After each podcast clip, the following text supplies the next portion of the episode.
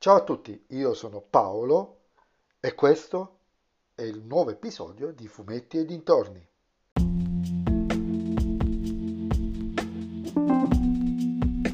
In questo episodio del podcast parleremo di Supereroi le leggende DC numero 32 che contiene la seconda parte e conclusiva di uh, Il lungo Halloween, la miniserie dedicata a Batman, scritta da Jeff Loeb e disegnata da Tim Sale.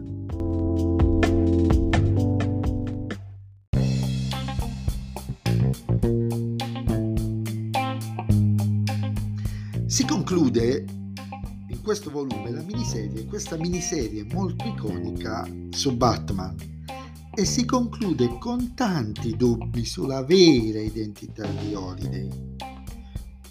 Tim Sale spinge ancora di più sul pulp, sui film con i mafiosi, sulla cinematografia bianco e nero, sui grandi neri, le campiture di nero nelle pagine, sulle enormi splash page con pochissimi dettagli la prima pagina del volume, per esempio, con un primo piano di Calendar Man, è talmente scarna di dettagli e colori che sembra ricchissima di tutto. I personaggi, le pose, i movimenti, gli scenari molto scarni, tutto in funzione dello storytelling in maniera praticamente perfetta.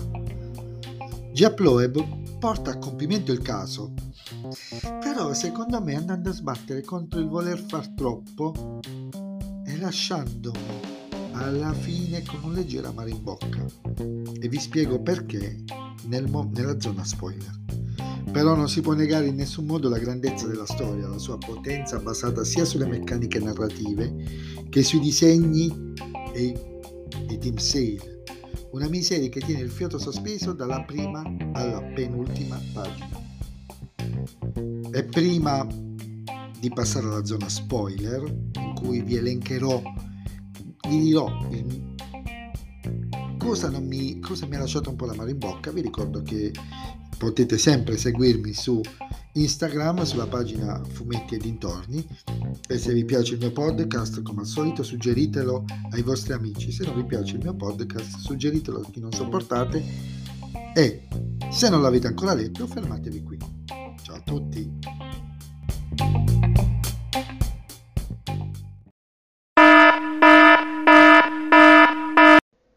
Attenzione, questa è una zona spoiler. Vi state addentrando a vostro rischio e pericolo.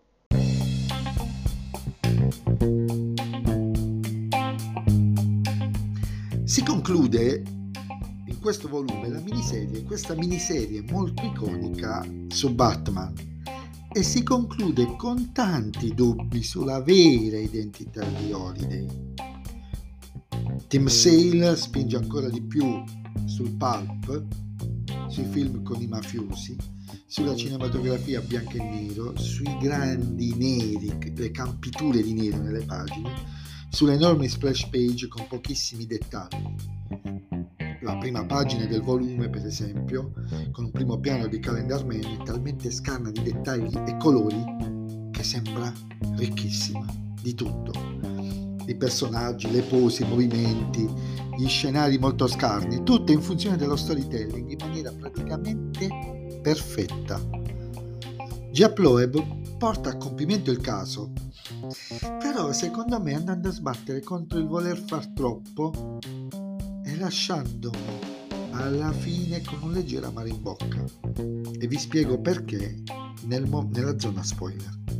Però non si può negare in nessun modo la grandezza della storia, la sua potenza basata sia sulle meccaniche narrative che sui disegni e di Tim Sale. Una miseria che tiene il fiato sospeso dalla prima alla penultima pagina.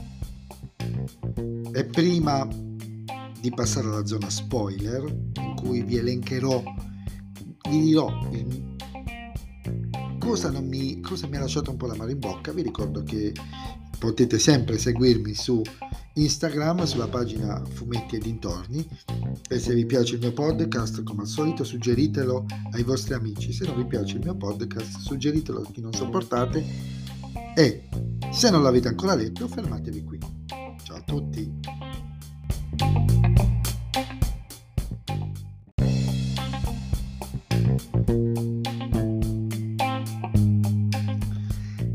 La cosa più brutta che può capitare in un giallo, o perlomeno in una storia che si dichiara come tale, come ad esempio questa, è che l'autore ti riempia di dubbi alla fine della storia. E qui Loeb di possibili killer holiday ne mette in campo ben tre.